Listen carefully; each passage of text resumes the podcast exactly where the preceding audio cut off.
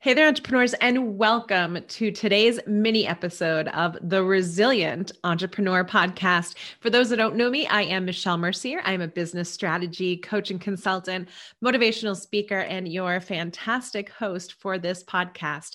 And also, I'm really excited today because we have just surpassed 50 podcast episodes. We're also at something like, I don't even know, eight, 9,000 downloads, like something crazy town, which is just, you know, I'm so grateful for all of you who have listened to and supported me with this this wonderful ride.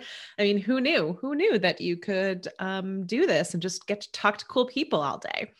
So, in honor of the 50 episodes that I have done, I figured I would share with you one, because some people have asked me, and two, because I think it's just really valuable information. You know, some of the things that I have learned with all the people that I've talked to over the, you know, past couple months, you know, and these are kind of the top things that I have found are, you know, a throughput or very similar across a lot of the successful entrepreneurs I've spoken to. Not all of them, but I would say the majority of the ones I've had on the show, you know, possess these couple things. So, number one, and I have to say, when anybody asks me what the number one criteria to being a successful entrepreneur is, this is one of the ones at the top of my list. So I was glad to see it, you know, kind of proven to me with everybody I spoke I've spoken to.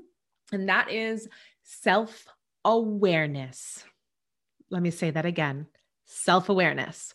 If you do not do the work to understand how, you know, you operate, a lot of people don't give enough credit to the mindset part of entrepreneurship and understanding how you work understanding where you know your sweet spots are. You know everything from the hours in which you're performing at your top top game during that day from a time management and a workflow perspective to you know where are your shortcomings? Where the body's buried with you? And i'd say the majority of people that i've spoken to you know they know themselves they know themselves and they're realistic about themselves. And when I say I know where the bodies are buried, that means like I know my weaknesses. You know, I know sometimes I will say, like, you know, hire a coach because you don't know that your blind spots are there because they're blind. And the thing is, is the people that I've spoken to, you know, have done the work with a coach, with whoever that might be, the reading, the research, a lot of that stuff to be able to say, no, I know this is this is a blind spot for me, or I know that you know this isn't a strength or i know that i'm triggered by x so i you know need to proactively manage that.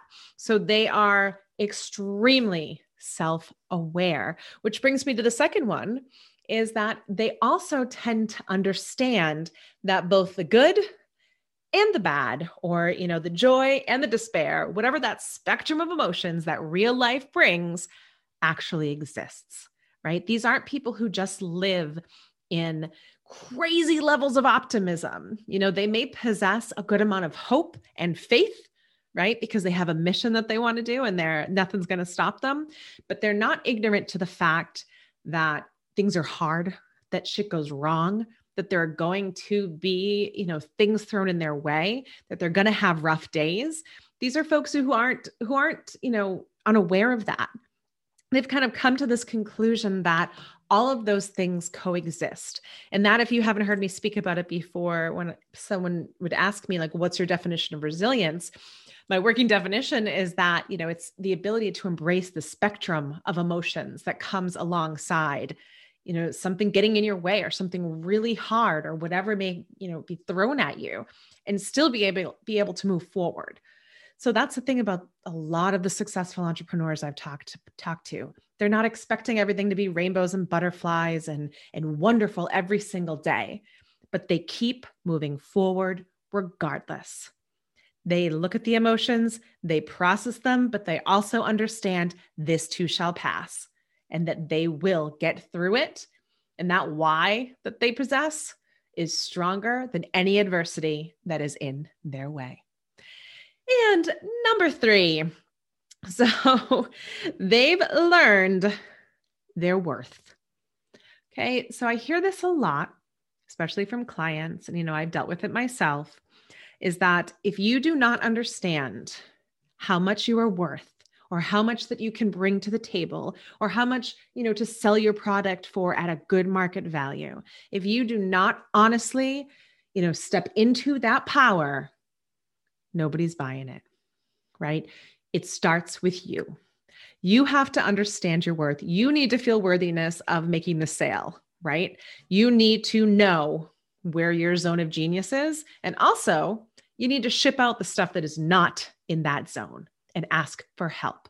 So you need to step into your worth, understand it, especially from a pricing perspective and how to ask for it. And then also get the other shit off your plate because it's not worth your time. So again, let me go back. The top three things that I have, you know, observed, um, you know, as trends amongst the wonderful and fantastic entrepreneurs that I have spoken with the past month with the 50 episodes. Number one, self awareness. I'm just going to say it again. And I wish I could say it over and over. And I hope you put it on repeat. It is self awareness. If I saw more leaders with self awareness in this world and just, I mean, more people in general, you know, can you imagine? Can you imagine how many things would be solved if people were just aware and took ownership of their stuff? Crazy.